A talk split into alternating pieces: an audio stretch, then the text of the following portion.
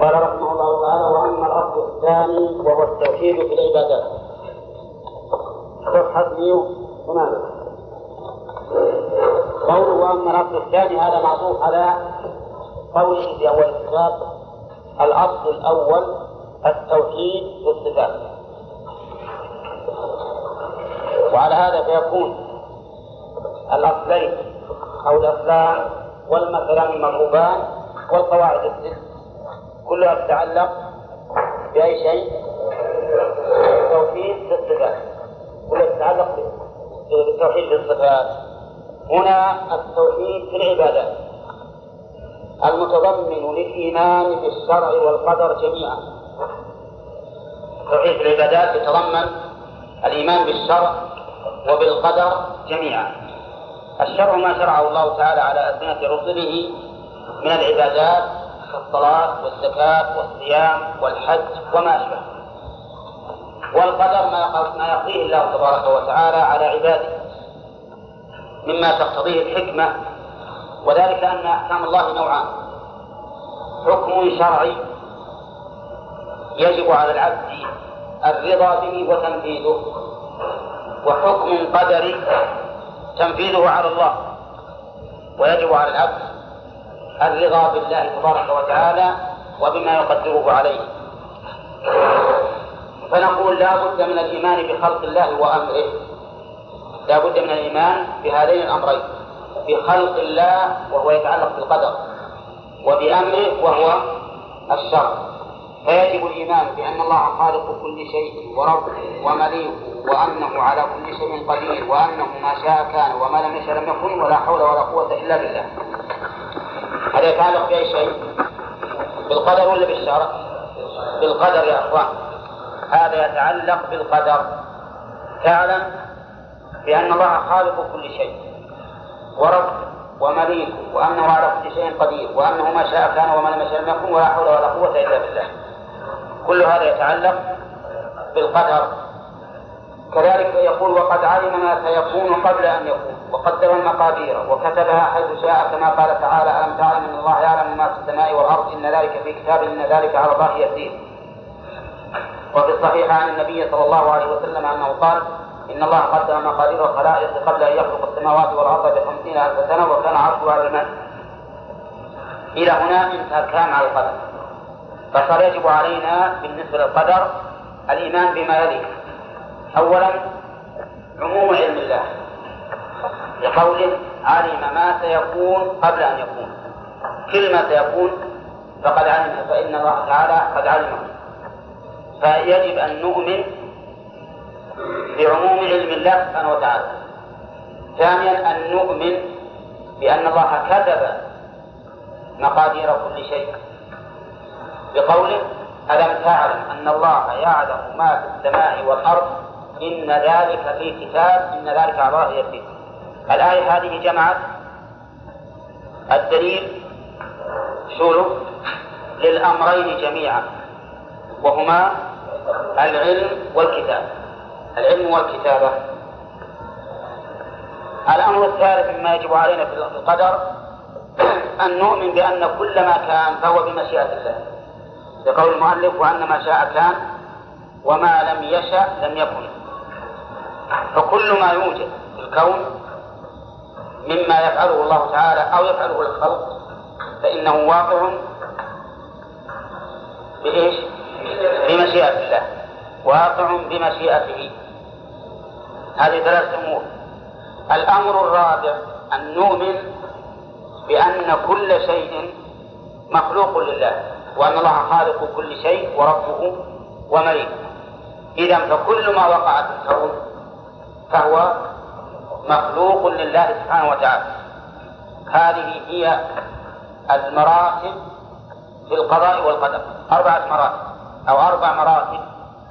المرتبة الأولى والثانية والثالثة المشيئة والرابع الخلق.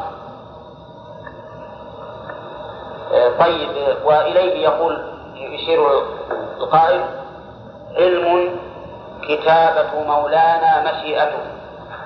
علم. كتابة مولانا مشيئته. وخلقه وهو إيجاد وتكوين. هذه أربعة. علم. كتابة مولانا مشيئته. وخلقه وهو إيجاد وتكوين. فالمراتب القضاء والقدر جمعت في هذا البيت. من يقرأه لنا مرة؟ من يقرأه لنا؟ ها؟ طيب أي ما حفظ علم مشيئته وخلقه وهو إيجاد وتكوين طيب هذه المراتب الأربع هي مراتب القدر مراتب الإيمان بالقدر لا يتم الإيمان بالقدر إلا بهذه المراتب طيب خلق المقادير قبل أن يخلق السماوات والأرض بخمسين ألف سنة. قبل أن يخلقها بخمسين ألف سنة كتب سبحانه وتعالى مقادير كل شيء مقادير الخلق. وهذه الكتابة في اللوح المحفوظ وثمة كتابات أخرى تكون بحسب ما يقتضيه حكمة الله. ففي ليلة القدر يكتب مقادير السنة وإذا خلق الإنسان في بطن أمه بعث إليه الملك فكتب رزقه وأجله وعمله وشقي أم سعيد إنما الكتابة الأولى العامة الشاملة قبل خلق السماوات والأرض بخمسين ألف سنة اقرأ البيت علينا ما من الكتاب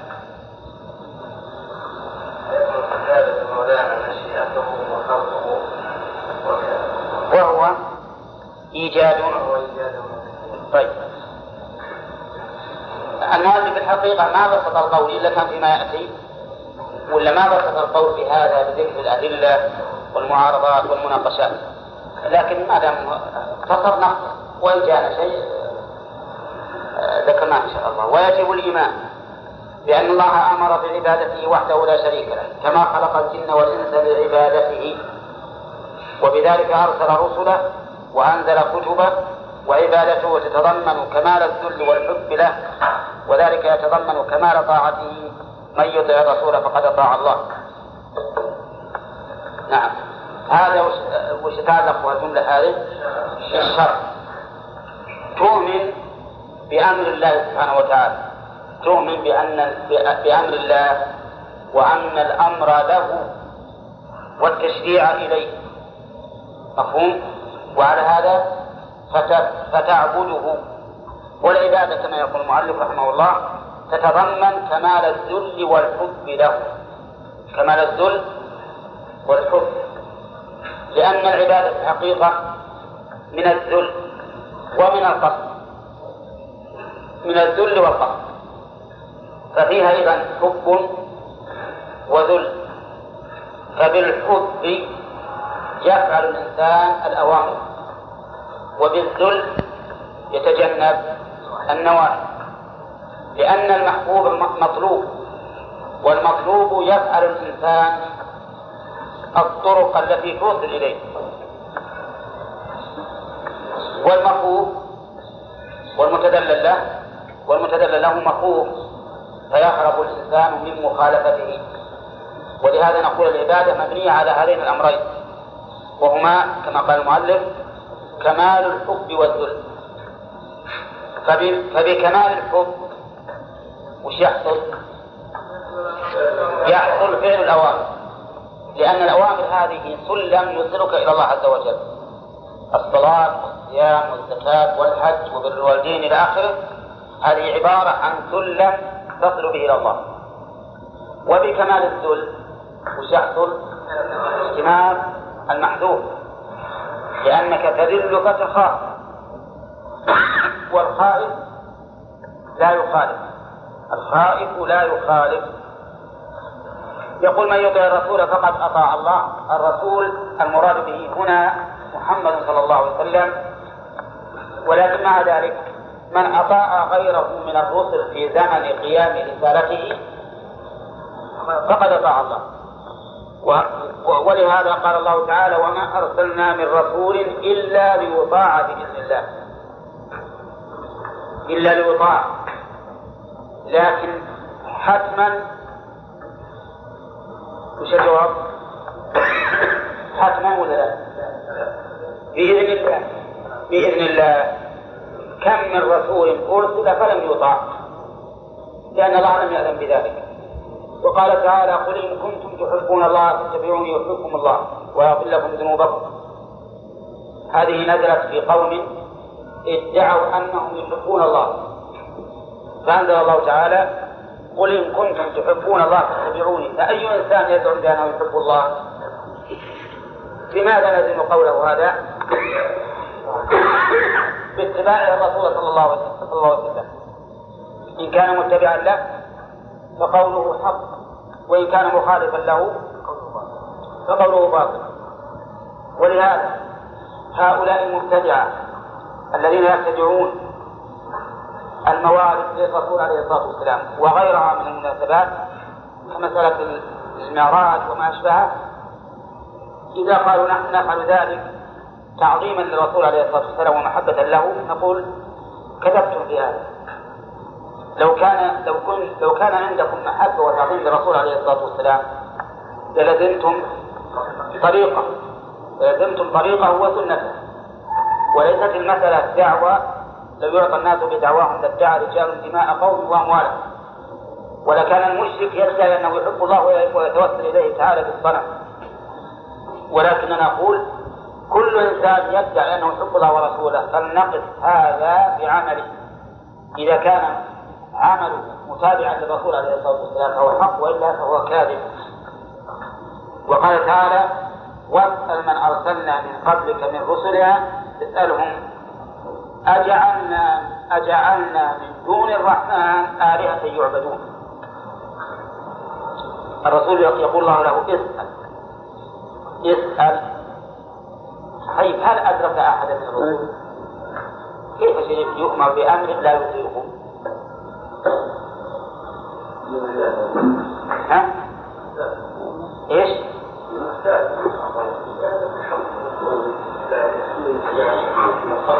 المعنى أن كتبهم موجودة ورسالاتهم موجودة وأخبارهم موجودة.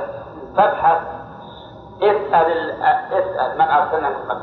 ومن ذلك أحبارهم المنصفون فإن العلماء ورثة الأنبياء. فعندما نقول تسأل نبيا يعني اسأل ساعة ولكن المراد المنصفون المعتدلون أما المحرفون فلا.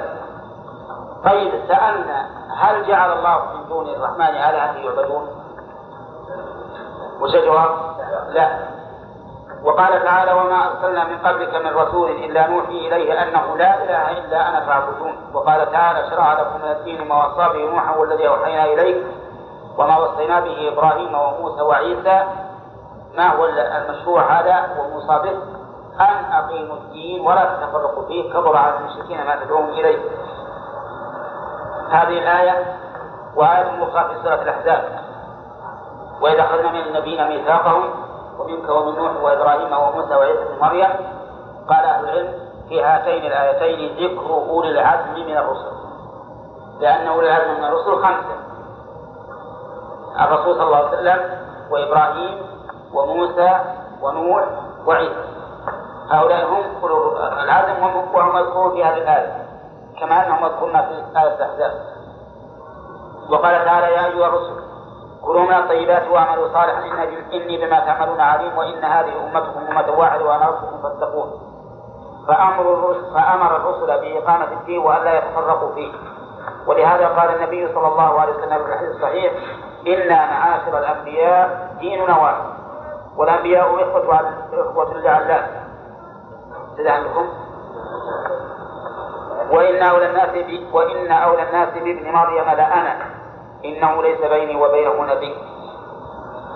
أولاد العلاف هم الإخوة من الأم وأبوهم متفرق. يعني الأصل واحد والفروع مختلفة. هذه أولاد العلاف وقوله إنه ليس بيني وبينه نبي في هذا دليل على بطلان. قول المؤرخين الذين يقولون إن أناسا من الجاهلية كانوا أنبياء مثل خالد بن سنان وغيره هؤلاء كذبوا في ذلك فليس بين عيسى بن مريم ومحمد صلى الله عليه وسلم نبي لا من العرب ولا من غيرهم وهذا الدين هو دين الإسلام الذي لا يقبل الله دينا غيره لا من الأولين ولا من الآخرين فإن جميع الأنبياء على دين الإسلام قال الله تعالى عن نوح واتل عليه عليه واتل عليه نبأ نوح إذ قال لقومه يا قوم إن كان كبر عليكم مقامي وتذكير بآيات الله فعلى توكل فأجمعوا أمركم الشركاء وقال تعالى وأمرت أن أكون من المسلمين. إلى قوله وأمرت أن أكون من المسلمين.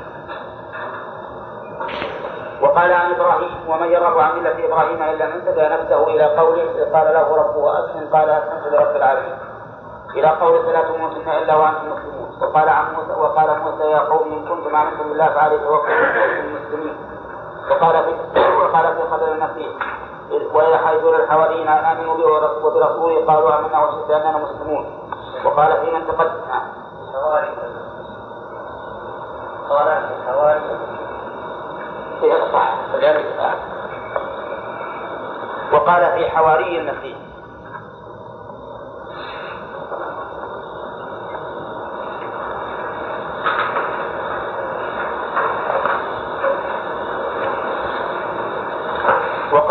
حواري المسيح واذا اوحيت إلى الحواريين ان امنوا بي وبرسولي قالوا آمنا وشهدنا اننا مسلمون وقال في من تقدم من الأنبياء يحكم بها النبيون الذين أسلموا للذين هادوا هادوا وقال عن تلقيس انها قالت ربي إني ظلمت نفسي واسلمت مع سليمان لله رب العالمين.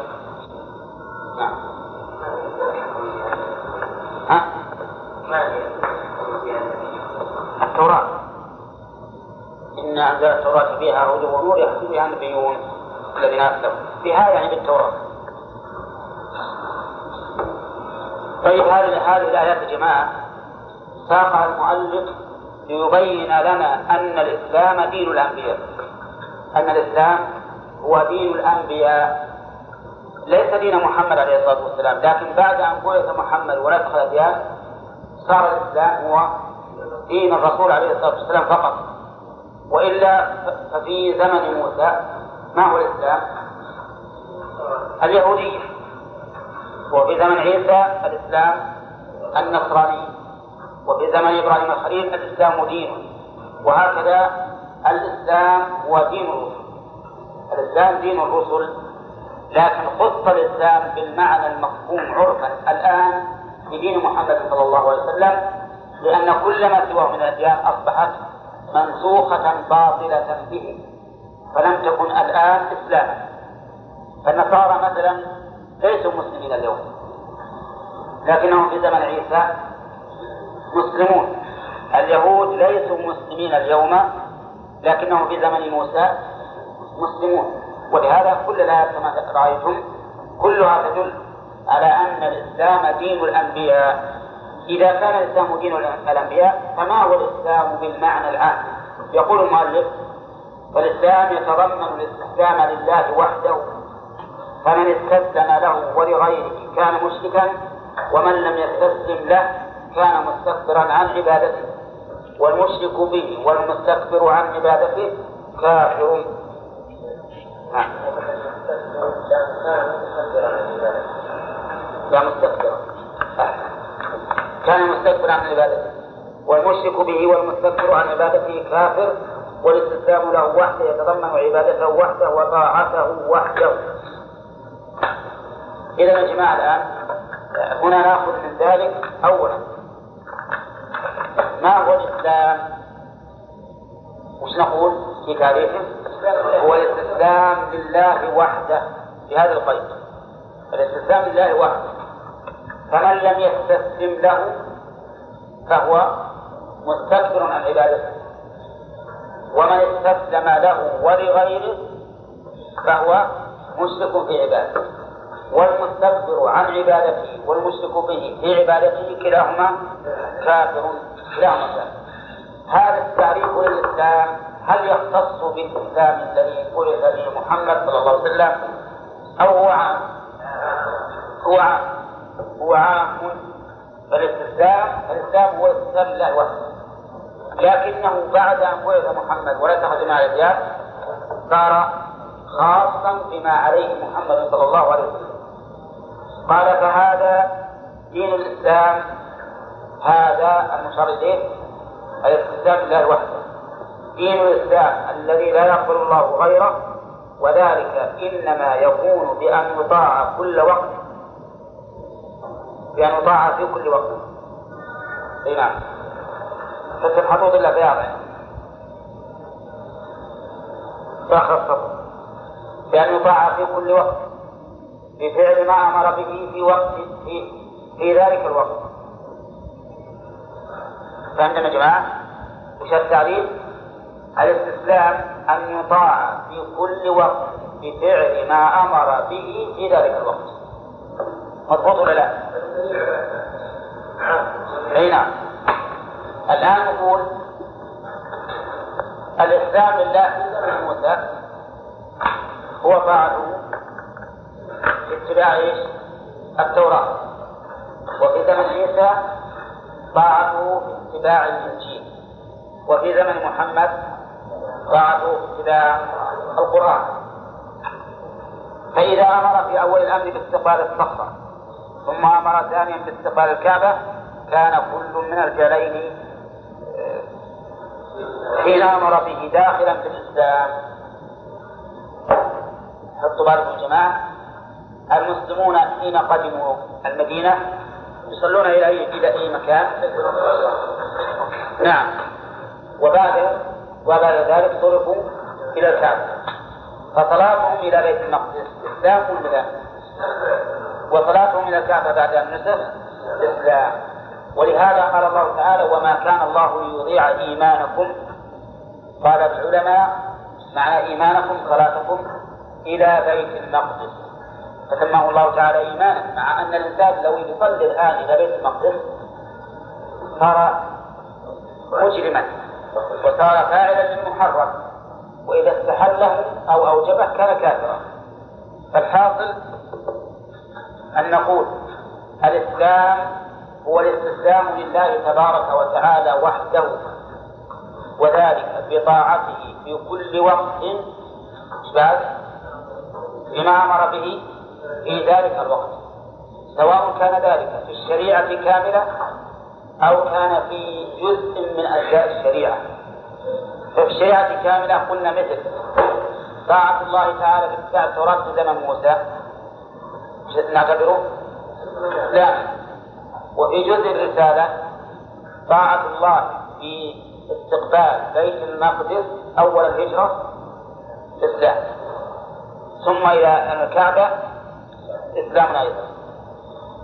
قال فالدين هو الطاعة والعبادة له في الفعلين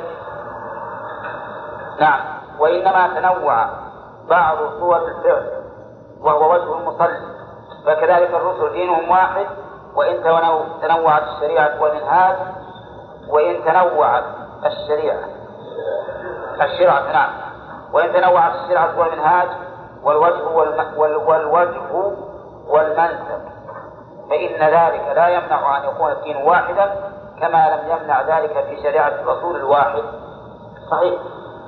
الدين واحد وهو الإسلام لله سبحانه وتعالى. سواء بهذا أو بهذا ما دام أن الشرع قائم في شريعة واحدة أو في شرائع فالإسلام هو طاعة الله تعالى في ذلك الدين. والله تعالى جعل من دين الرسل أن أولهم يبشر بآخرهم ويؤمن به وآخرهم يصدق بأولهم ويؤمن به. وإذا أخذ الله ميثاق النبيين لنا آتيتكم من كتاب وحكمة ثم جاءكم رسول مصدق لما معكم لتؤمنن به ولا تنصرنه قال أقررتم وأخذتم على ذلك من إصري. قالوا أقررنا. قال فاشهدوا وأنا معكم من الشاهدين. قال ابن عباس رضي الله عنهما لم يبعث الله نبيا إلا أخذ عليه الميثاق. لئن بعث محمد وهو حي ليؤمنن ليؤمنن به ولينصرنه وأمره أن يأخذ على أمته الميثاق على أمته. لئن بعث محمد وهم أحياء ليؤمنن به ولينصرنه قال الله تعالى وأنزلنا إليك الكتاب بالحق. مصدقا لما بين يديه من الكتاب ومهيمنا عليه فاحكم بينهم بما أنزل الله ولا تتبع أهواءهم عما جاءك من الحق لكل جعلنا منكم شرعة ومن هذا أظن واضح. كله يفيد بأن الرسل أولهم يبشر بآخره ويؤمن به.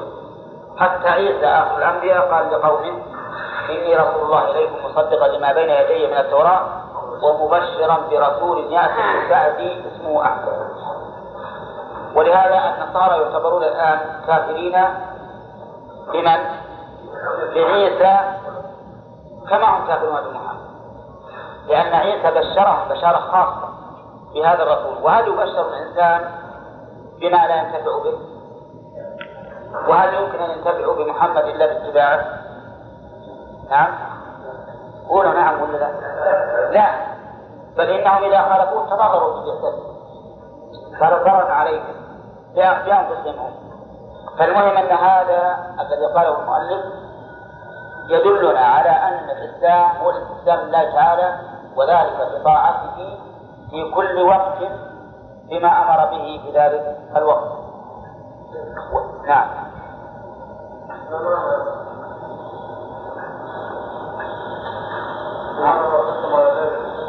إصري يعني عهد. الإصر العهد. وسمي العهد إصرا لأنه يصبر المعاهد. وجعل الإيمان متلازما. وكفر من قال كفر من قال إنه آمن ببعض وكفر ببعض. قال الله تعالى إن الذين يكفرون بالله ورسله ويريدون أن يفرقوا بين الله ورسله. ويقولون نؤمن ببعض ونكفر ببعض ويريدون أن يتخذوا بين ذلك سبيلا. أولئك هم الكافرون حقا. وقال تعالى فتؤمنون ببعض الكتاب وتكفرون ببعض؟ فما جزاء من يفعل ذلك منكم إلا خزي في الحياة الدنيا ويوم القيامة يردون إلى أشد العذاب إلى قوله تعملون ها؟ عندك كذا؟ إيه لأن هذا طريق يعني. وما الله بغافل عما تعملون. الحكمان الآية الأولى تدل على أن من فرق بين الرسل فهو كافر. أولى. ويريدون أن يفرقوا بين الله ورسله. والآية الثانية تدل على أن من كفر ببعض شريعة النبي وآمن ببعض فهو أيضا مستحق للعقوبة. فما جزاء من يفعل ذلك منكم إلا خزي وعلى هذا فالإسلام لله هو أن يستسلم الإنسان ظاهرا وباطنا. بطاعة الله تعالى في كل وقت بما أمر به في ذلك الوقت. وبهذا المعنى يكون الإسلام شاملا يكون هذا التعريف شاملا للإسلام في عهد الرسول صلى الله عليه وسلم وما كان قبله. نعم. نعم. نعم. وذلك بطاعته في كل وقت بما أمر به في ذلك الوقت. نعم. ها؟ ها؟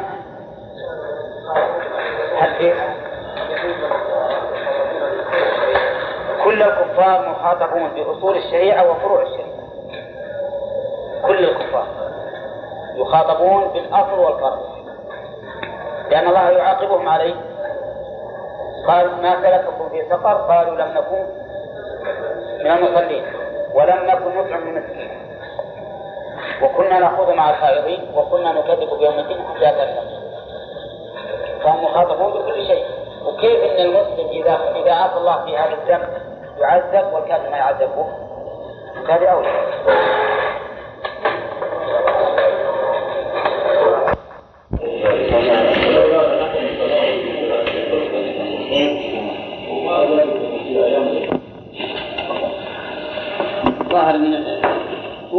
بسم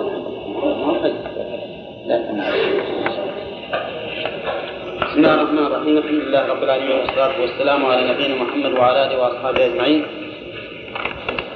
تقدم أن المؤلف ذكر أن الأصل الثاني هو التوحيد في العبادة وأما الأصل الأول فهو التوحيد في الصفات.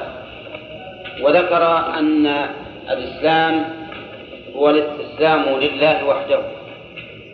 فمن لم يستسلم لله فهو مستكبر.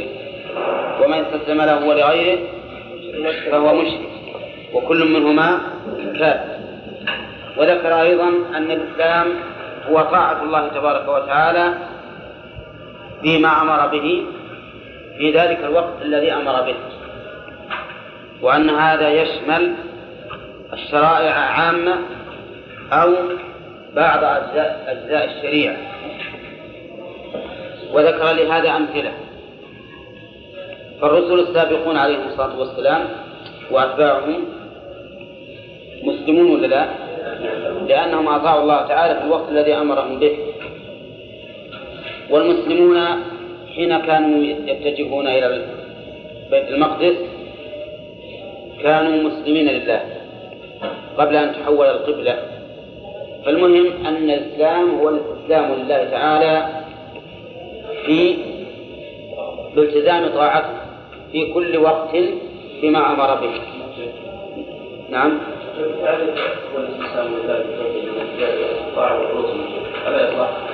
ما يصح الذي كان مؤلف؟ نعم. نقول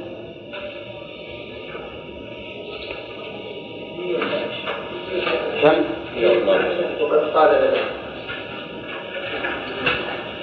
نعم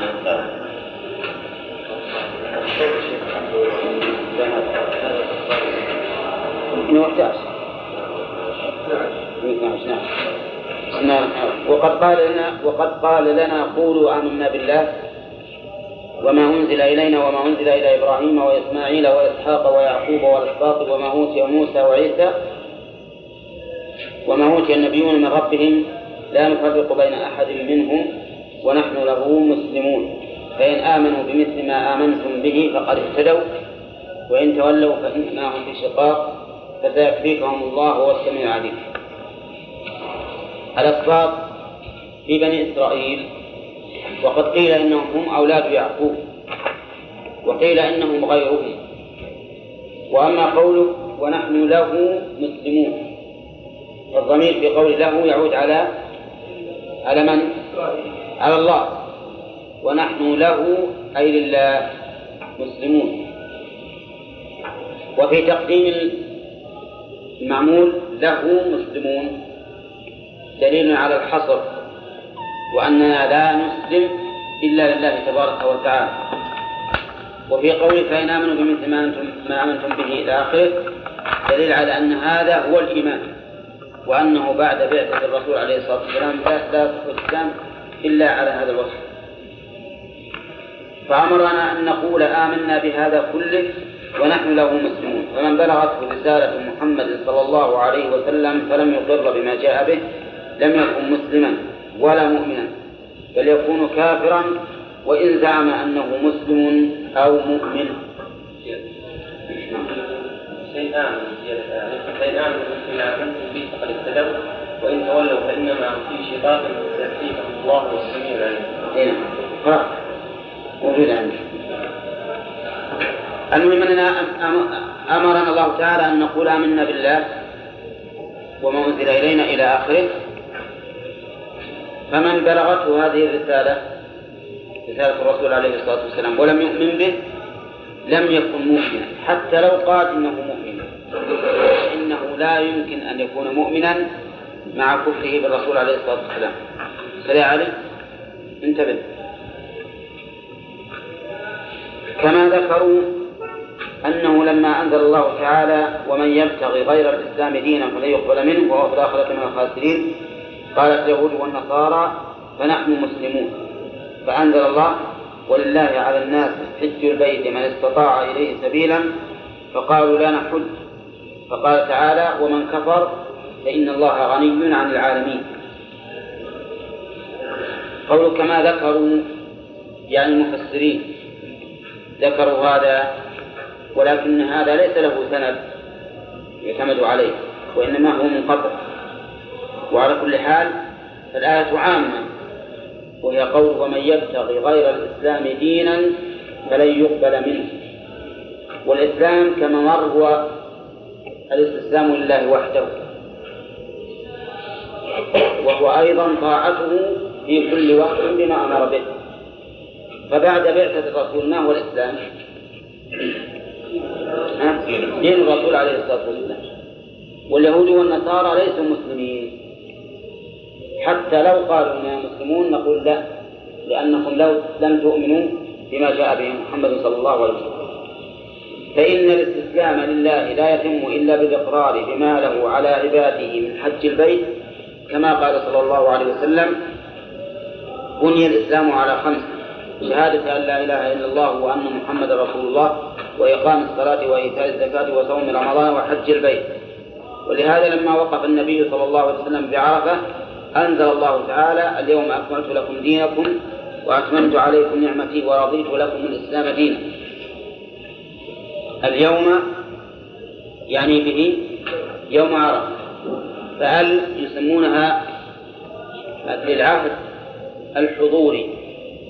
للعهد الحضوري يعني اليوم أي هذا اليوم الحاضر أكملت لكم دينكم إلى آخره. وقد تنازع الناس في من تقدم من أمة موسى وعيسى هل هم مسلمون أم لا. وهو نزاع لفظي. فإن الإسلام فإن الإسلام الخاص الذي بعث بعث الله به محمدا صلى الله عليه وسلم المتضمن لشريعة القرآن ليس عليه إلا أمة محمد صلى الله عليه وسلم. والإسلام اليوم عند الإطلاق يتناول هذا. وأما الإسلام العام المتناول لكل شريعة بعث الله بها نبيا فإنه يتناول إسلام كل أمة متبعة لنبي من الأنبياء. والصواب أن نقول أنهم ها؟ أنهم مسلمون. الذين تقدموا من أتباع موسى وعيسى وغيرهما أيضا كلهم مسلمون وقد ذكر المؤلف فيما سبق آيات كثيرة. من منذ نوح إلى عيسى كلها تدل على أن الإسلام في هذه في أولئك الأمم وأنه وأنهم يوصفون بالإسلام. لكن كما قال المؤلف بعد بعثة الرسول صلى الله عليه وسلم لا يوصف بالإسلام إلا إيش؟ إلا من كان على دين محمد صلى الله عليه وسلم. أي نعم. وقوله إن النزاع لفظي صحيح. النزاع لفظي يعني ليس له لا يؤدي إلى تفرق في المعنى. فالذين يقولون أنهم ليسوا مسلمين يعنون أنهم ليسوا مسلمين باعتبار اليوم. والذين يقولون أنهم مسلمون يقولون أنهم مسلمون متى؟ باعتبار قيام شريعتهم. فهم في وقت قيام شريعتهم مسلمون. وأما اليوم فليسوا بمسلمين لأنه نسخت الأديان بهذه الشريعة. نعم. الإسلام لا يأمر بالإقرار بما له على عباده نعم. لأنه ساق الآية. لا أقول ساق الآية اللي قبله. هذا إيه؟ كما ذكروا أنه لما أنزل الله. يعني في المؤلف يبين لماذا قال الله ومن كفر فإن الله عن العالمين فجعله كافرا؟ قال لأن الإسلام ما يتم إلا بالإخلاص بما فرض الله على عباده من الحج قال ورأس الإسلام مطلقا شهادة أن لا إله إلا الله. قول ورأس الإسلام مطلقا يعني به الإسلام الذي بعد بعثة الرسول صلى الله عليه وسلم والإسلام الذي قبله. فإن رأس الإسلام ورأس الرسالات التي جاءت بها الرسل هي شهادة أن لا إله إلا الله وبها بعث جميع الرسل. كما قال تعالى ولقد بعثنا في كل أمة رسولا أن اعبدوا الله. واجتنبوا الطاغوت. قول اجتنبوا الطاغوت المراد بالطاغوت كل ما تجاوز به العبد حده من معبود أو متبوع أو مطاع هذا هو الطاغوت. كل شيء يتجاوز الإنسان به حده من معبود. فالأصنام نسميها طواغيت أو متبوع كالأحبار والرهبان المضلين أو مطاع كالأمراء الفسقة. فإن كلهم يسمون طواغيت. لأنهم تجاوزوا الحد وطغوا والطغيان في الأصل مجاوزة الحد. فأمر الله تعالى بعبادته وحده واجتناب الطاغوت. والطاغوت كما سمعت هو كل ما تجاوز به العبد حده من معبود أو متبوع أو مطاع. وقال تعالى وما أرسلنا من قبلك من رسول إلا نوحي إليه أنه لا إله إلا أنا فاعبدون. وقال عن الخليل وإذ قال إبراهيم لأبيه وقومه إنني براء مما تعبدون إلا الذي فطرني فإنه سيهدين. وجعل أي هذه البراءة كلمة باقية في عقبه لعلهم يرجعون. شوف إنني بريء مما تعبدون إلا الذي فطرني. هذه في المعنى على وزان قول ها؟ لا إله إلا الله. لا إله تبرر من جميع الآلهة. إلا الله إثبات للألوهية في الله عز وجل.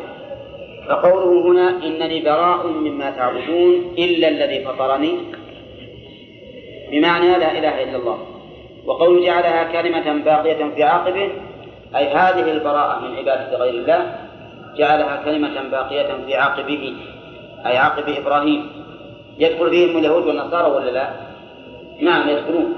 لأن اليهود والنصارى من بني إسرائيل وإسرائيل هو يعقوب ابن إسحاق ابن إبراهيم. نعم. قال وقال تعالى أفرأيتم ما كنتم تعبدون؟ أنتم وآباؤكم الأقدمون؟ فإنهم عدو لي إلا رب العالمين. القائل من؟ أفرأيتم؟ إبراهيم. وقال تعالى قد كانت لكم أسوة حسنة في إبراهيم والذين معه إذ قالوا لقومهم إنا براء منكم ومما تعبدون من دون الله كفرنا بكم وبدا بيننا وبينكم العداوة والبغضاء أبدا. إلى متى؟ حتى تؤمنوا بالله وحده. وقال تعالى حطوا وحده حتى تؤمنوا بالله وحده. عندك هذه؟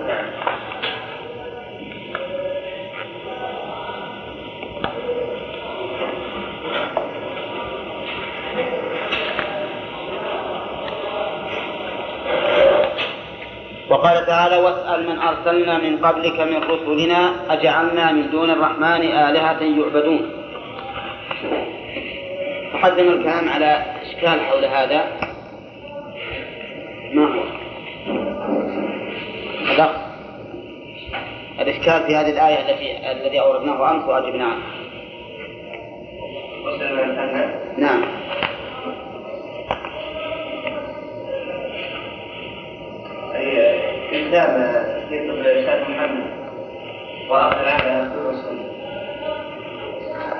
الصلاة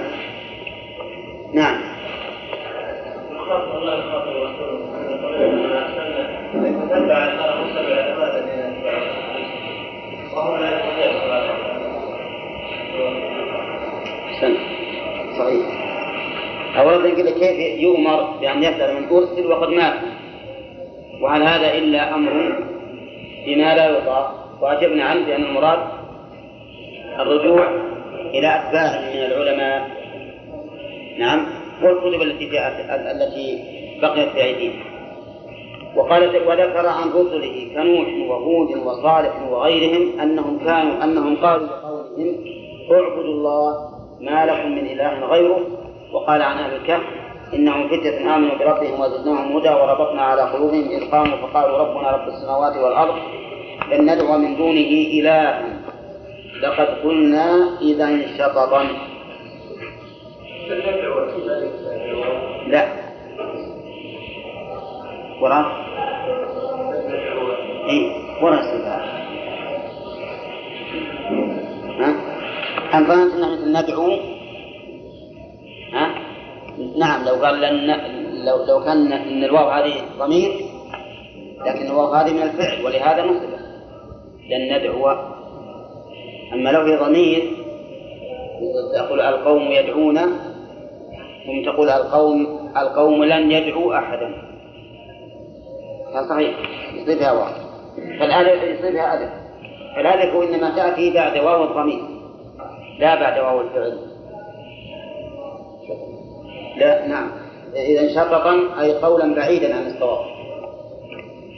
إلى قوله فمن أظلم ممن افترى على الله كذبا. عندك تكمل الآيات؟ عندك تكمل الآيات؟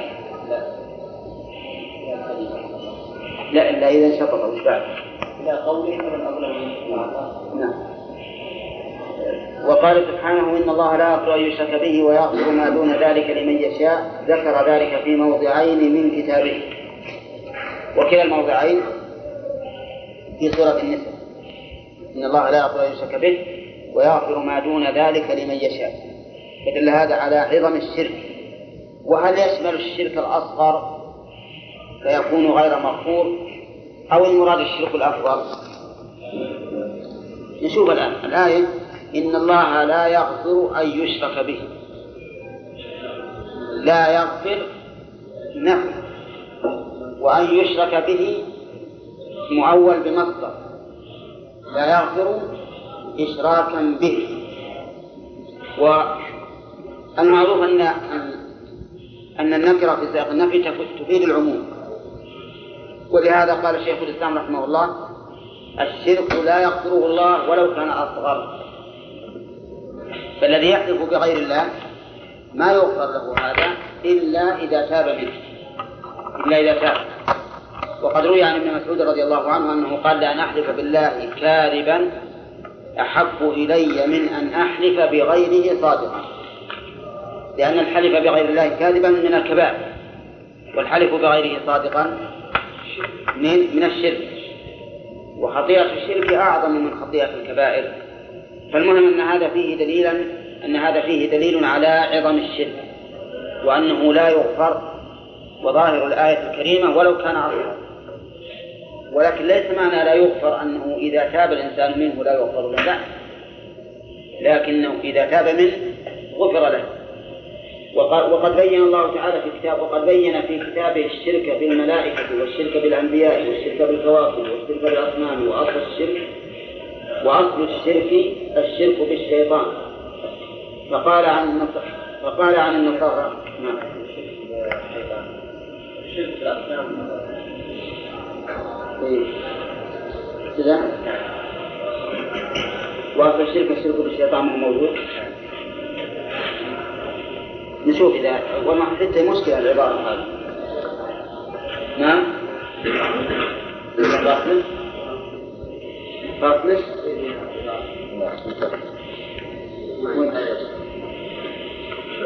اي شرط شرط فاصلة غير الشرط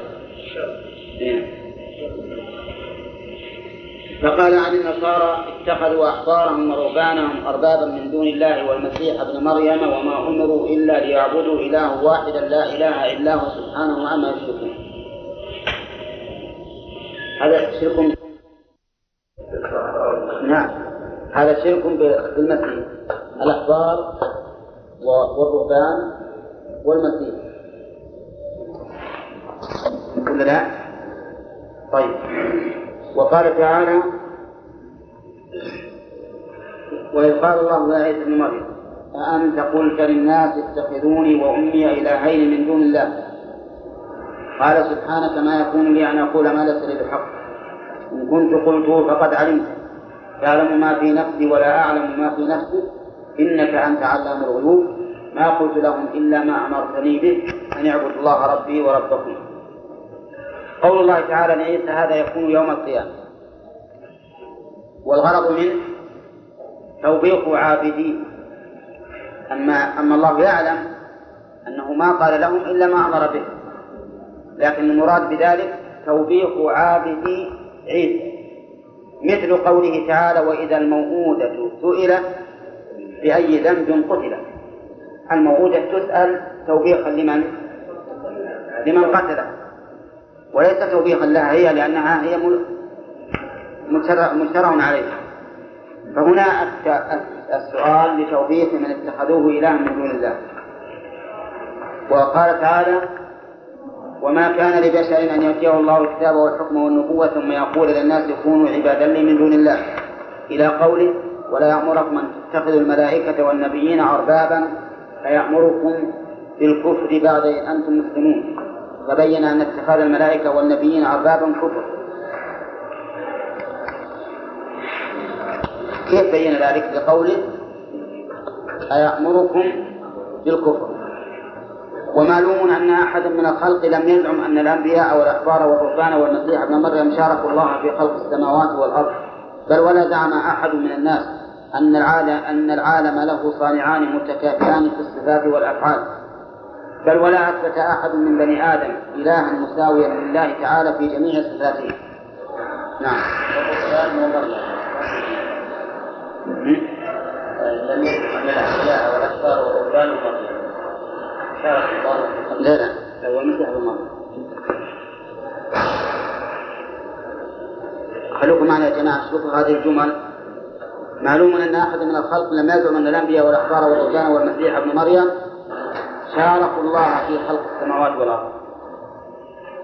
صحيح هذا ولا لا؟ إيه نعم.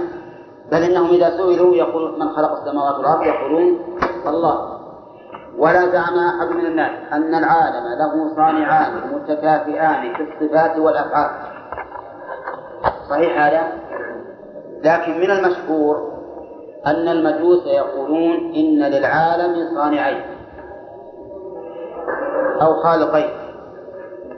لكنهم أي المجوس لا يرون أن هذين الخالقين متكافئين أو متكافئان في الصفات والأفعال.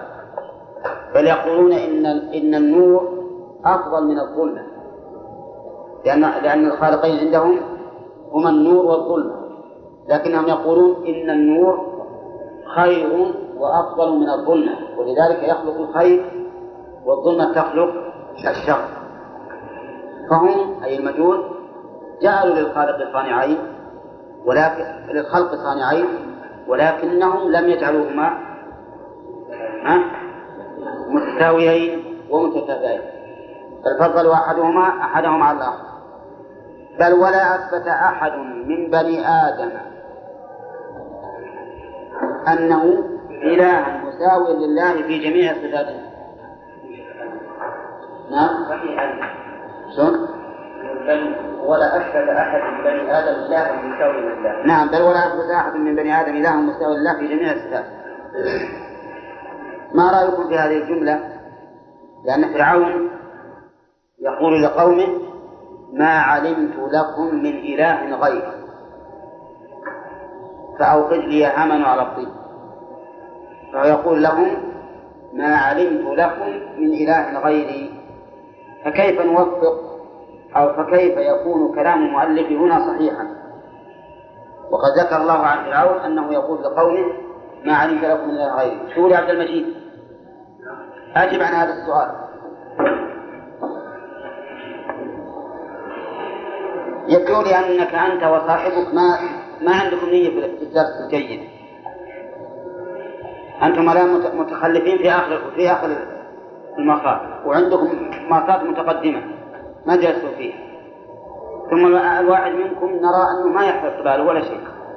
كأنه في واد والجماعة في واد. بس عندكم كتاب لكن ما ما ما تتابعون. ما تتابعون المدرس. هذا خطأ. إذا كانكم تبون تريدون الدراسة الحقيقة فكونوا مجدين. ما هو الواحد يجلس ساكت. شوف زملائك كلهم الآن ماشيين مع المدرس وأنتم بس الواحد منكم يهوجس وناظر ولا يلا أجب عن هذا السؤال. يقول ما أثبت أحد من بني آدم أن أن لله تعالى إله مساوي لله تعالى في الصفات والأفعال؟ فهل يصح كلام المؤلف هنا والله تعالى يقول عن فرعون أنه قال لقومه ما علمت لكم من إله غيري.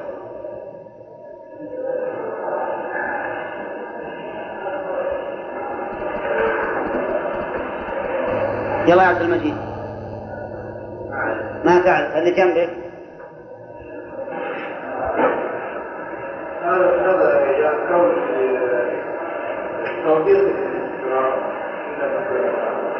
لكن المؤلف ابن تيمية رحمه الله يقول إنه ما في أحد يقول يثبت إلها مساوي لله تعالى في الصفات والأفعال. وفرعون ما هو يثبت اله يرى أن ما أحد له.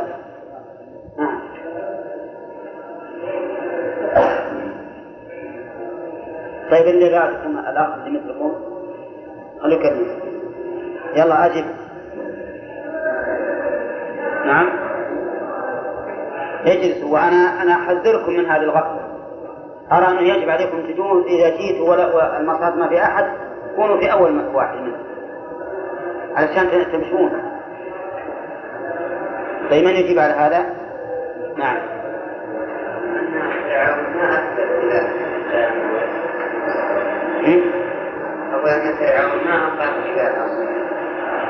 ما أقر به إلى أصلا؟ طيب أو أنه موصف كيف يقول أنا ربكم الأعلى ولكن يقول يا إيه أسباب السماوات فأطلع إلى إله موسى وإني لأظنه كاذبا يأمر ها؟ أقول فكونه يأمر الرحمن إيه؟ السماوات هذا مخالفة بينه وبين من؟ في مخالفة بينه وبين الله سبحانه وتعالى. لأن الله يفعل وينزل بدون إيه بس هو يقول هو يقول هذا أمام قومه يقول ابني لي صرحا لجي أشوف هل هو صحيح؟ طيب عندي غير هذا بس. نعم.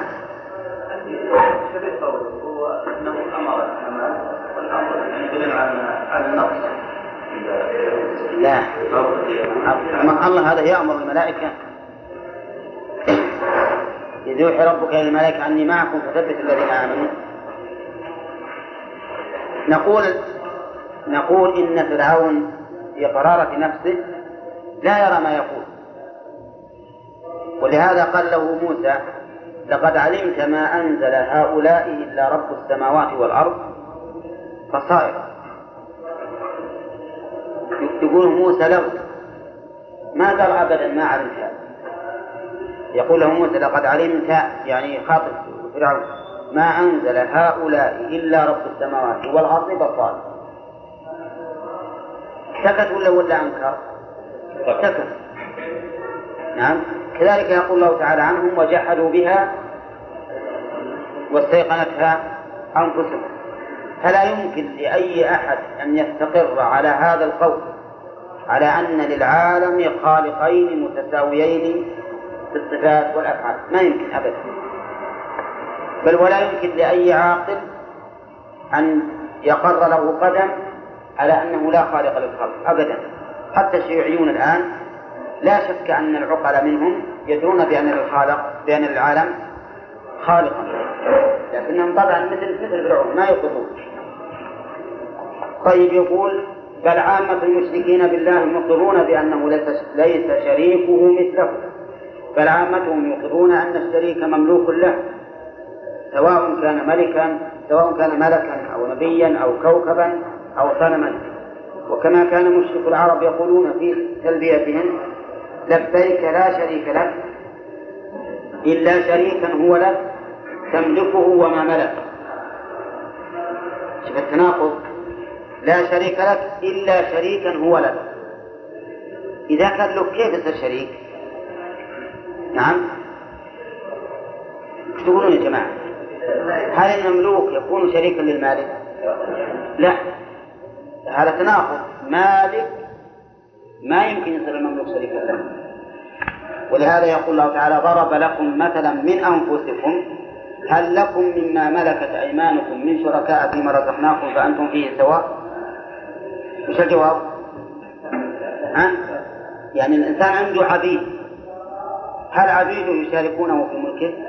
لا هل لكم مما ملكت أيمانكم من شركاء فيما رزقناكم فأنتم فيه سواء؟ الجواب لا فإذا كان كذلك فكيف تقولون إن لله تبارك وتعالى شركاء فيما هو خالقه هذا متناقض ولكن الجهل فأهل رسول الله صلى الله عليه وسلم بالتوحيد وقال لبيك اللهم لبيك لبيك لا شريك لك ولا قال إلا شريكا هو لك لكن قال بدلها إن الحمد والنعمة لك والملك لا شريك لك هذا التوحيد. وقد ذكر أرباب المقالات ما جمعوا من مقالات الأولين والآخرين في الملل والنحل والآراء والديانات فلم ينقلوا عن أحد إثبات شريك مشارك له. كذا عندك إثبات شريك مشارك له في جميع المخلوقات ولا مماثل له في جميع الصفات بل من أعظم ما نقلوا في ذلك قول قول الثانوية الذين يقولون بالأصلين النور والظلمة وأن النور خلق الخير والظلمة خلقت الشر ثم ذكروا لهم في الظلمة قولين. أحدهما أنها محدثة فتكون من جملة المخلوقات له.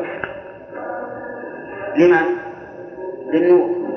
والثاني أنها قديمة لكنها لم تفعل إلا الشر فكانت ناقصة في ذاتها وصفاتها ومفعولاتها عن النور. اللهم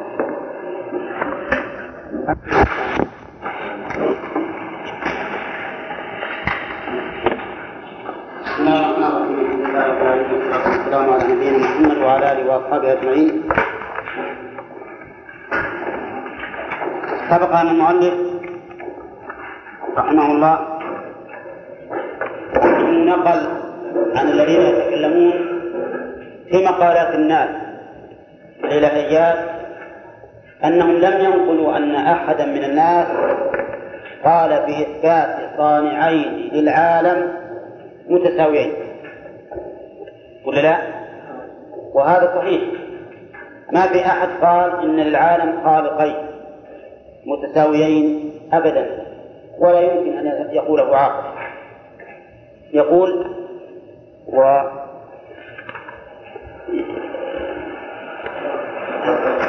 نعم. أعظم ما نقلوا ذلك أعظم ما نقلوا في ذلك قول الثانوية الذين يقولون بالأصلين النور والظلمة وأن النور خلق الخير والظلمة خلقت الشر خلقت الشر. ثم ذكروا لهم في الظلمة قولين. أحدهما أنها محدثة فتكون من جملة المخلوقات له والثاني أنها قديمة لكنها لم تفعل إلا الشر. عندك من جملة المخلوقات له أي للنور.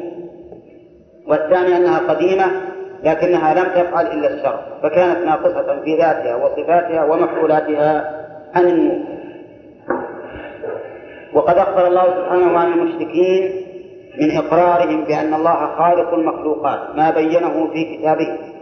فقال ولئن سألتهم من خلق السماوات والأرض ليقولن الله. الله فاعل لفعل محذوف. تقديره خلقهن الله. وهذا إقرار بأن الله وحده الخالق. قل أفرأيتم ما تدعون من دون الله؟ إن أرادني الله بضر هل هن كاشفات ضره؟ الجواب؟ لا.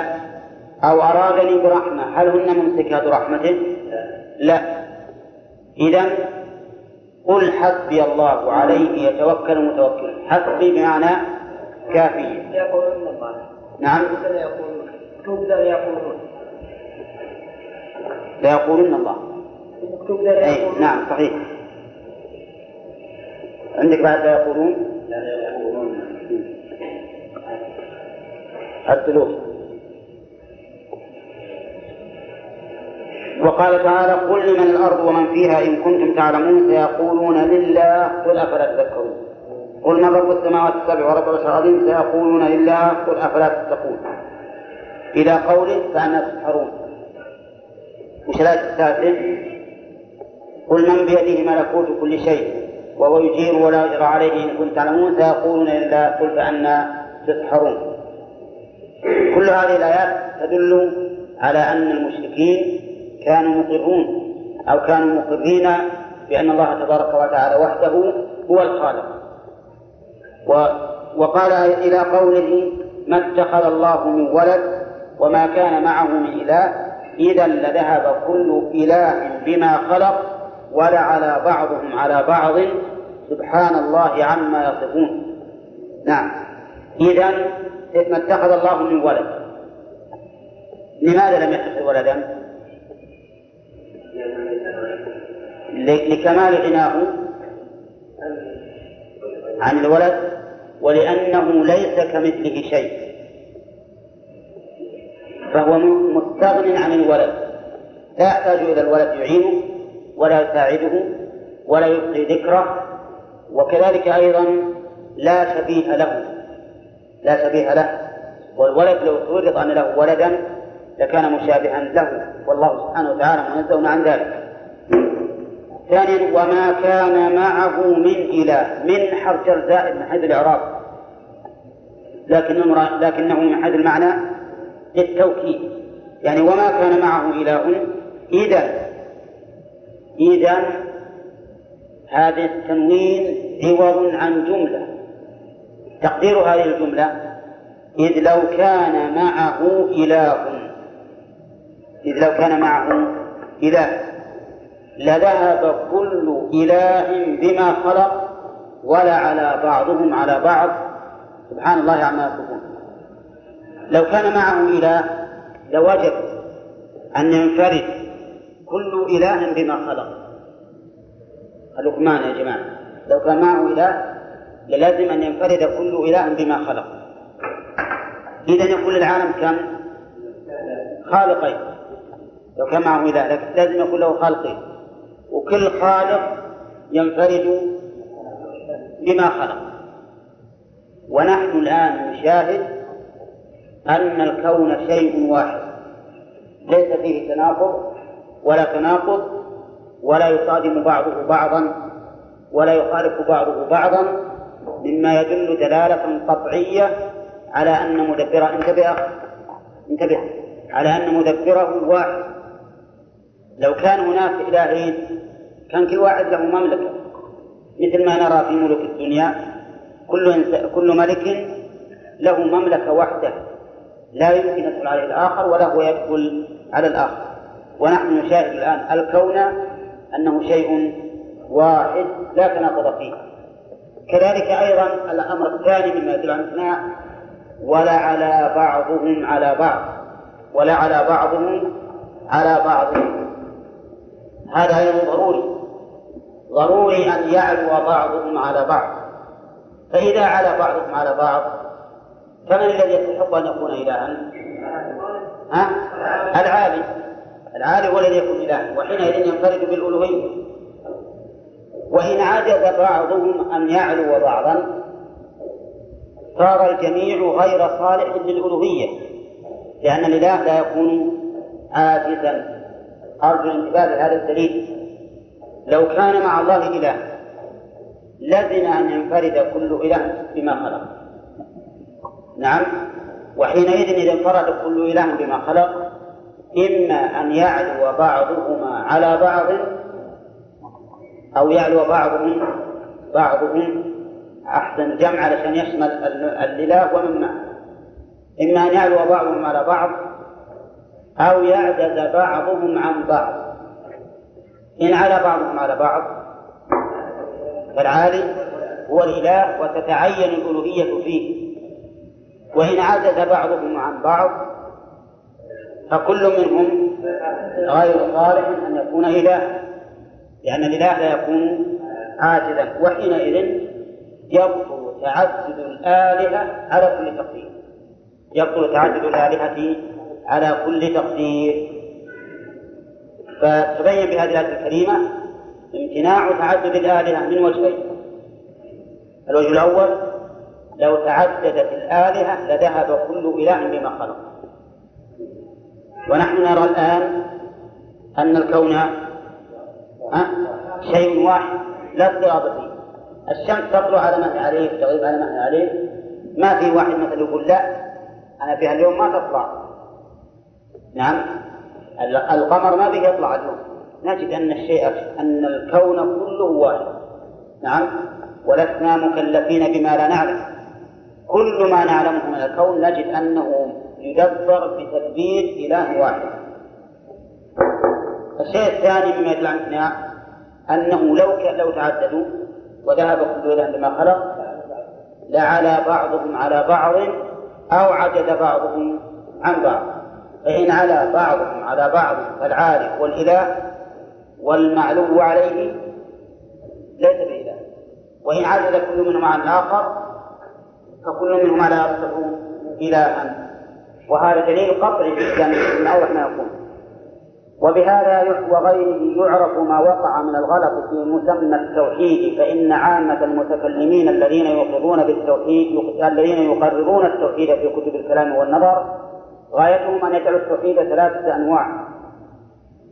فيقولون في التوحيد المتكلمين هو واحد في ذاته لا قسم له وواحد في صفاته لا شبيه له وواحد في أفعاله لا شريك له.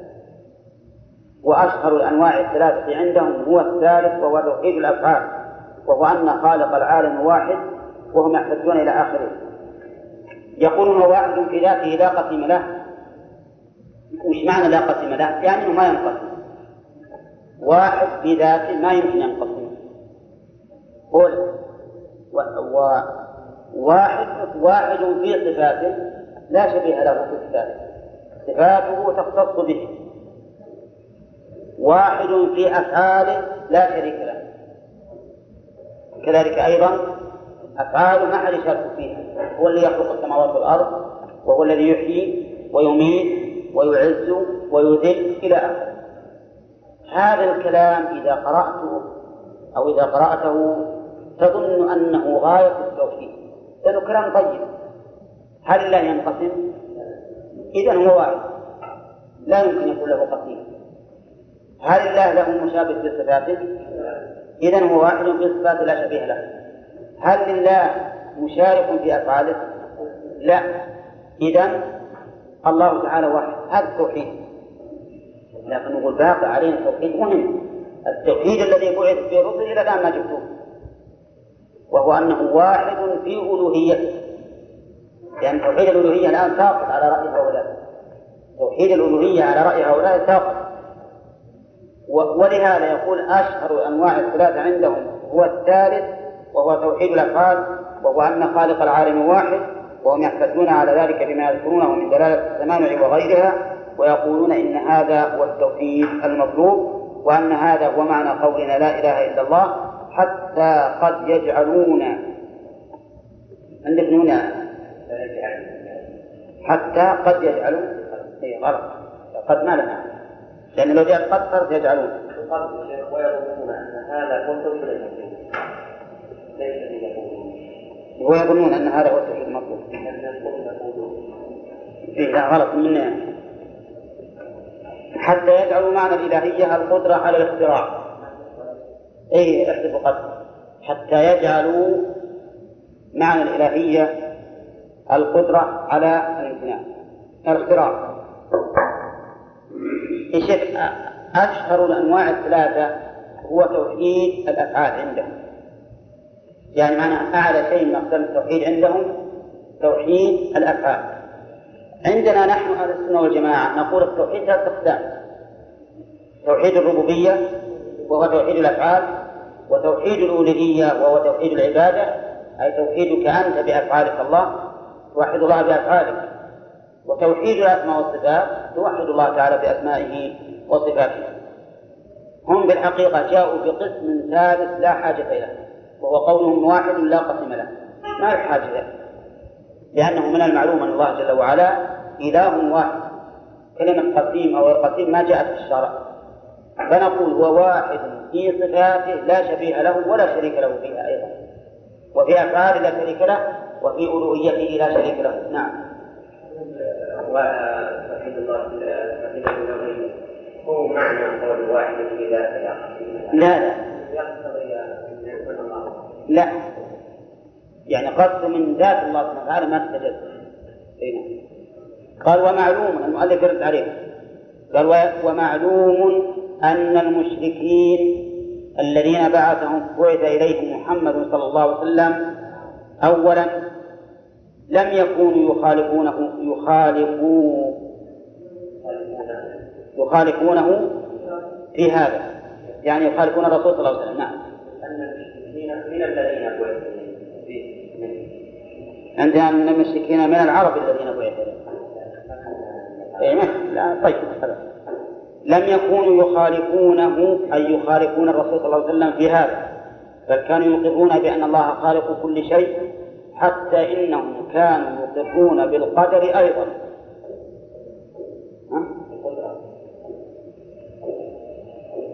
بالقدرة.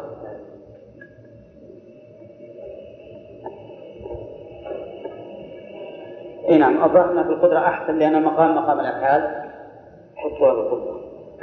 بقدرة أيضا. وهم مع وهم مع هذا مشركون. نعم. ما بين قول القدرية وغيره وين القدرية؟ نشوف الآن. وهم مع هذا مشركون. وهم مع هذا مشركون. يعني مع كونهم يقرون بأن الله هو الخالق وحده ويقرون بقدرة الله وأنه الذي بيده ملكوت كل شيء. مع هذا هم مشركون ولا موحدون؟ مشركون. فتبين أن هذا التوحيد الذي سلكه هؤلاء النظار وأهل الكلام أنه توحيد قاصر لأنهم أسقطوا ركنا من أهم أركان التوحيد وهو توحيد الله في ألوهيته في العباد بمعنى أن لا نعبد سواه. فقد تبين أن ليس في العالم في العالم من ينازع في أصل هذا الشرك ولكن غاية ما يقال إن من الناس من جعل بعض الموجودات خلقا لغير الله كالقدرية وغيرهم. لكن هؤلاء يقرون بأن الله خالق العباد وخالق قدرتهم وإن قالوا إنهم إنهم خلقوا أفعالهم. نعم. ولكن هؤلاء لا يؤمنون بأن الله خالق العباد وخالق خلينا نشوف. نشوف الآن يقول فقد تبين أنه ليس في العالم من ينازع في أصل هذا الشرك. من ينازع في يعني بمعنى أن من, من ليس من ليس في العالم من يقول هذا ليس بشرك. وش المراد بالشرك أي نوع؟ الشرك في الأفعال. كل العالم متفقون على أن الله سبحانه وتعالى واحد في أفعاله وأنه ليس مع الله شريك يساويه في هذا. أرجو الانتباه يا جماعة. قد مر علينا قبل قليل أن الثانوية يقولون إن للعالم خالقين. لكن مع ذلك مع قول الثانوية هل يقولون إنهما متساويان؟ لا. يقول تبين أنه ليس في العالم من ينازع في أصل هذا الشرك بل العالم متفقون على هذا أنه شرك أي أن من أثبت مع الله خالقا مشاركا في أفعاله فإنه مشرك. واضح ولا لا؟ ولكن غاية ما يقال إن من الناس من جعل بعض الموجودات خلقا لغير الله كالقدرية وغيرهم. القدرية جعلوا بعض الموجودات خلقا لغير الله. والمراد بالقدرية هنا الذين يثبتون القدر أو ينفون القدر. المراد الذين ينفون القدر. لأن الذين يثبتون القدر نوعان. معتدلون وغالون. المعتدلون من؟ أهل السنة والجماعة. والغالون الجبرية الذين يقولون إن الإنسان مجبر. قابلهم في ذلك القدرية الذين ينكرون أفعال ينكرون قدر الله في أفعال العباد. ويقولون إن أفعال الإنسان ليست مخلوقة لله. من الذي خلقها؟ خلقها الإنسان. القدرية يقولون أفعالك ما خلقها الله. أنت اللي خلقتها. لهم طالب لهذا؟ هل نقول إنهم أثبتوا مع الله خالقا؟ المؤلف أراد أن يبين أن حتى على قول هؤلاء لا يثبتون مع الله خالقا ولهذا قال لكن هؤلاء يقرون بأن الله خالق العباد وخالق قدرتهم وإن قالوا إنهم خلقوا أفعالهم اشتبه على لا أرجو الانتباه يا جماعة. الكلام هنا يقول ليس في العالم من يقول إن للعالم خالقين متساويين. أولا إذا فجميع العالم متفقون على أن هذا من الشرك يثبت مع الله شريكا في أفعاله مساويا له فهو مشرك. بقينا هل في العالم من يجعل شيئا مخلوقا لغير الله؟ الجواب نعم. أفعال العباد عند القدرية مخلوقة لغير الله. من خالقها؟ الإنسان. لكن مع ذلك يقولون نفس الإنسان الذي خلق هذه الأفعال مخلوق لله عز وجل. قدرته مخلوقة لله. في الحقيقة أن خالق الأصل خالق للفرع ما دام أن الإنسان نفسه مخلوق لله وقدرته مخلوقة لله إذا فالأفعال الناتجة عنه وعن قدرته تكون مخلوقة لله لكن هم ينكرون ذلك. يقول الإنسان خالق لفعله. فعلى كل حال ليس في العالم من يقول إن إن للعالم مخلوقين أو خالقين متساويين أبدا. وكذلك وكذلك أهل الفلسفة والطبع والنجوم الذين يجعلون عندك أن بعض؟ اشطبوا على أن يا جماعة؟ الذين يجعلون بعض المخلوقات مبدعة لبعض الأمور هم مع الإقرار بالصانع يجعلون هذه الفاعلات مصنوعة لله عز وجل. مصنوعة مخلوقة. ولا يقولون إنها غنية عن الخالق مشاركة له في الخلق. فأما من أنكر الصانع فذلك جاحد معطل للصانع كالقول الذي أظهر التعود نعم. أهل الفلسفة والطبع. مش معنى الطبع الذين يجعلون الأمور تتفاعل بطبائعها. وكذلك أصحاب النجوم. الذين يجعلون النجوم لها تأثير في الخلق. يقولون هذا النجم الفلاني يجيب المطر وما أشبه ذلك؟ أو هذا النجم الفلاني إذا ولد فيه الإنسان يكون سعيدا أو إذا ولد فيه يكون شقيا. أصحاب هذه النجوم أصحاب هذه يجعلون بعض المخلوقات مبدعة لبعض الأمور. مثلا يجعلون الطبيعة تتفاعل وبعضها ينشئ بعضا. النجوم يجعلونها تفعل وتسعد الإنسان أو تشقيه تنزل المطر أو تمنعه ومع ذلك يجعلون هذه الفاعلات مصنوعة مخلوقة. لا يقولون إنها غنية عن الخالق مشاركة له في الخلق. كان المؤلف رحمه الله الآن يريد أن يجيب عن أشياء فيها شبهة. خلاصة الشبهة أنه قرر في أول كلامه أنه لا يوجد من يقول إن للعالم إيش؟ خالقين مستويين كذا ولا لا؟ أورد على نفسه قضية الثانوية أجاب عنها ولا ما أجاب؟ أجاب عنها أورد قضية القدرية اللي يقول الإنسان خالق من أفعاله أجاب عنها ولا ما أجاب؟ أجاب عنها بأنهم يقولون إن الإنسان مخلوق أورد على نفسه أهل الطبع والنجوم اللي يقولون بعض المخلوقات تفعل؟ أجاب عنها بأنهم يقولون إنهم لا يقولون إنها غنية عن الخالق بل يرون أنها من جملة المخلوقات. قال فأما من أنكر الصانع فذلك جاحد معطل للصانع كالقول الذي أظهر في العون هذا ها؟ أي ثلاثة جاحد معطل. هذا الحقيقة غير مشرك. هذا غير مشرك لأنه جاحد قال الله تعالى وجحدوا بها واستيقنت أنفسهم. هذا أصل ما أثبت خالق. يقول عن نفسه أنا ربكم الأعلى. هو من الأصل ما أثبت خالقا. حتى نقول إنه أثبت شريكا. وما قال أنا والله سواء؟ هو قال أنا والله سواء؟ بل قال هو نفسه الرب. وهذا أيضا قدره المؤلف سؤالا وأجاب عنه كأنه قيل فرعون أنكر الخالق قال نعم لكن ما جعله شريكا. والقضية التي أثبتها من قبل وش؟ أنه لم يقل أحد من الناس إن للعالم خالقين. حتى فرعون ما قال من العالم خالقين. أنكر الخالق إطلاقا. وقال ما علمت لكم من إله من إله غيره أي نعم. نعم.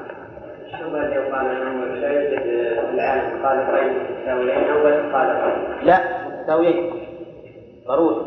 لأن المستويين هم اللي يصلحون رب. ثم قال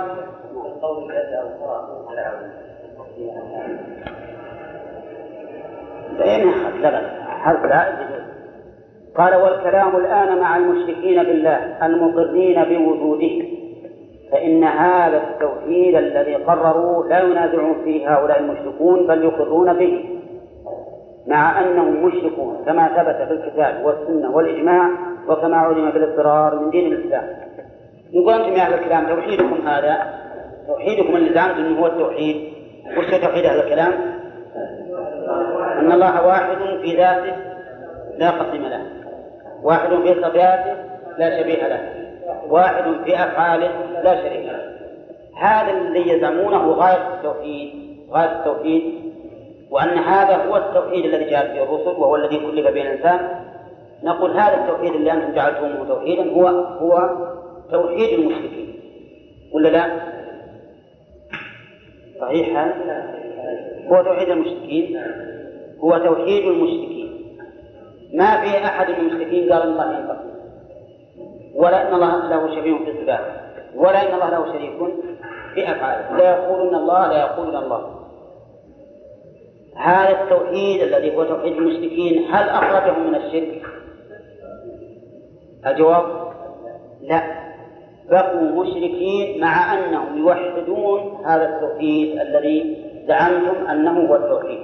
وهذا شيء معلوم بالضرورة كما قال شيخ الإسلام رحمه الله. نعم. فإن هذا التوحيد الذي قرروه لا ينازع فيه هؤلاء أي نعم كيف تقول الكلام عن المشركين لا ينازع فيه هؤلاء اي معلوم لأن لأن المشرك لأن المشركين ما ينازعون في هذا التوحيد. ما ما ينازعون المشركين الذين قرروا إن التوحيد ما ما سبق. أنه واحد لا قسم له ولا شبيه له في صفاته ولا شريك له في افعاله هذا المشركين دول. الآن التوحيد ما يخرجهم من الشرك. هذا التوحيد اللي زعمه توحيد الله لا يخرجهم من الشرك. هو يقول الكلام الآن مع المشركين بالله المقرين بوجوده. نعم. فإن هذا التوحيد الذي قرروا لا هذا الكلام. لا ينازعهم فيه هؤلاء المشركون. هذا سبق ال- المشركين بالله المقرين بوجوده. المشركين بالله في العبادة.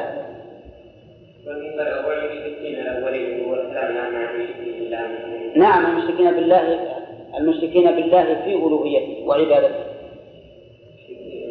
هم مشركين مثل كفار مكة وغيرهم من من- ممن إذا سئلوا عن الربوبية أقروا به. فهم يقرون بالله وبوجوده وبربوبيته لكن ينكرون توحيده في ها؟ لا لا. في أفعال يقرون به في أفعالهم هم في العبادة. أي نعم. نعم. ها؟ ها؟ لا لا. صحيح. و... لأنهم ما ما دخلوا ما هو يعني المشركين ذولا اللي يزعمون التوحيد. المشركين اللي أقروا بأن الله واحد في ذاته وفي صفاته وفي أفعاله لكن يعبدون معه غيره. هم مشركين ذولا ولا لا؟ هؤلاء المشركين لو أخذنا تعريف التوحيد على حسب ما قاله هؤلاء المتكلمون لكان هؤلاء الذين يقرون به ويعبدون غيره وش لكانوا؟ موحدين والأمر ليس ليس كذلك فالله تعالى جعلهم مشركين وأجمع المسلمون على أنهم مشركون ومع ذلك هم يقرون بالتوحيد الذي زعم هؤلاء أنه هو التوحيد مفهوم؟ والمهم الآن أن نعرف أن هذا التوحيد الذي ذكره أهل الكلام والنظر هو توحيد صحيح ولا لا؟ ها؟ غير صحيح لا. لأنه قاصر هم لو زودوا وواحد في ألوهيته لا يعبد سواه لو قالوا هكذا لكان التوحيد صحيحا لكان الكلام صحيحا لكن هم قطعوا التوحيد مع الأسف على الأفعال والصفات. وأما مسألة واحد في ذاته إلى قسم له فما علمنا أحدا. قال ولا حاجة إلى ذكره لأنه معلوم أن الرب سبحانه وتعالى ما هو بأعضاء ليس يتقطع أعضاء. ما حد قال بهذا. لكن هم يريدون أن ينمقوا الكلام علشان بدل ما يقول أهل السنة والجماعة التوحيد ثلاث أقسام هم يقولون التوحيد ثلاث أقسام. واحد في ذاته وواحد في صفاته وواحد في أفعاله لكن فرق بين الثلاثة والثلاثة. نعم. بل يقرون به مع يقرون بوحدانيته مع انهم يشركون معه العباد. نعم نعم. اي نعم. بل يقرون به مع أنهم مشركون. كما ثبت بالكتاب والسنة والإجماع وكما علم بالاضطرار من دين الإسلام. وكذلك النوع الثاني وهو قول لا شبيه له في صفاته.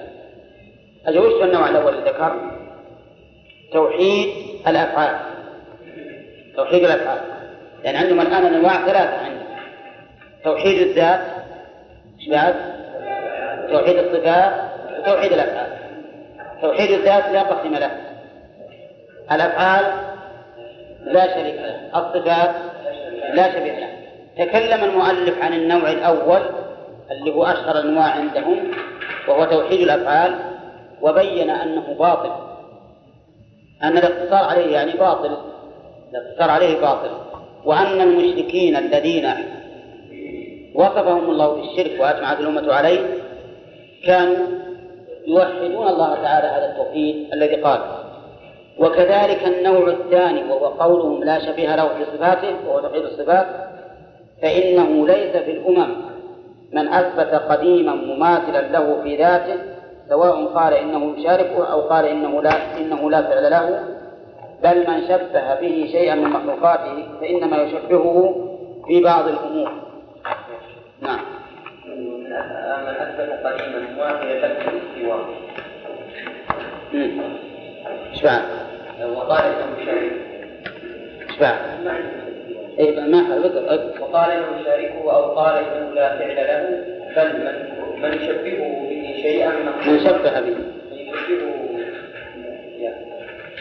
بل بل شبه به شيئا. من شبه به شيئا من مخلوقاته فإنما يشبهه يشبهه به. فإنما يشبهه به في بعض نعم. فإذا عندنا أحسن إذا عندنا فإنه فإنه ليس في الأمم من أثبت قديما مماثلا له.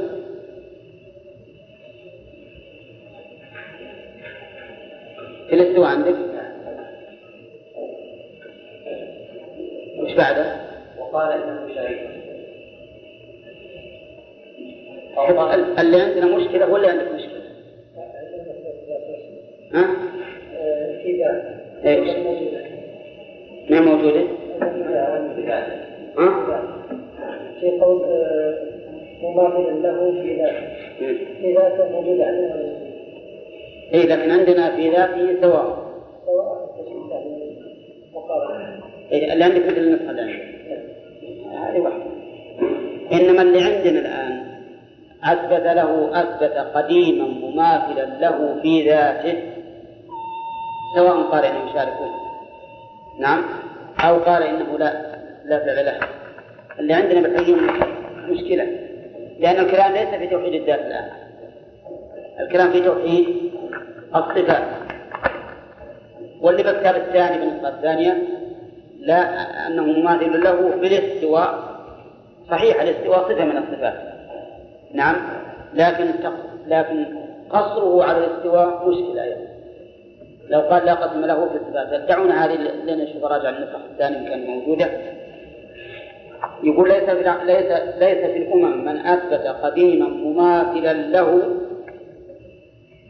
الظاهر والله أعلم الصواب في صفاته لأن الكلام مشهور. ناظر يا جماعة وهو قولهم لا شبيه له في صفاته. سواء قال إنه يشاركه أو قال إنه لا فعل له. بل من شبه شيئا من مخلوقاته فإنما يشبهه به في بعض الأمور. ترجع هذه حتى نراجعها في الغرفة لا. لا. وقد علم بالعقل. امتناع أن يكون له مثل في المخلوقات يشاركه فيما يجب أو يجوز أو يمتنع عليه. فإن ذلك يستلزم الجمع بين النقيضين كما تقدم. أرجو انتباه جميعا. يقول المؤلف أنه علم بالعقل أنه يمتنع أن يكون له مثيل في المخلوقات يشاركه فيما يجب أو يجوز أو يمتنع عليه فإن ذلك يستلزم الجمع بين النقيضين كما تقدم. تقدم هذا ولا ما تقدم؟ تقدم. في أي قاعدة؟ لو قلنا إن لله تعالى مشابها يشاركه فيما يجب ويجوز ويمتنع لزم الجمع بين النقيضين ضرورة. يعني. لكان الخالق واجب الوجود والمخلوق واجب الوجود. يعني جمع بين النقيضين. أو كان الخالق جائز الوجود والمخلوق جائز الوجود. هذا أيضا ممتنع. أو كان يجوز على الخالق النقص والعجز كما يجوز على المخلوق وهذا ممتنع فالمهم أن الجمع بين النقيضين ما يمكن يصير أثنين كل منهما واجب بنفسه مستحيل هذا. مستحيل أن يكون اثنان كل منهما واجب الوجود بنفسه. تناقض هذا. لأنه واجب الوجود لا بد أن يقابله جائز الوجود. أما واجبان قديمان فهذا شيء ممتنع جمع بين النقيضين. وعلم أيضا بالعقل أن كل موجودين قائمين بأنفسهما فلا بد بينهما من قدر مشترك. صحيح هذا؟ كل موجود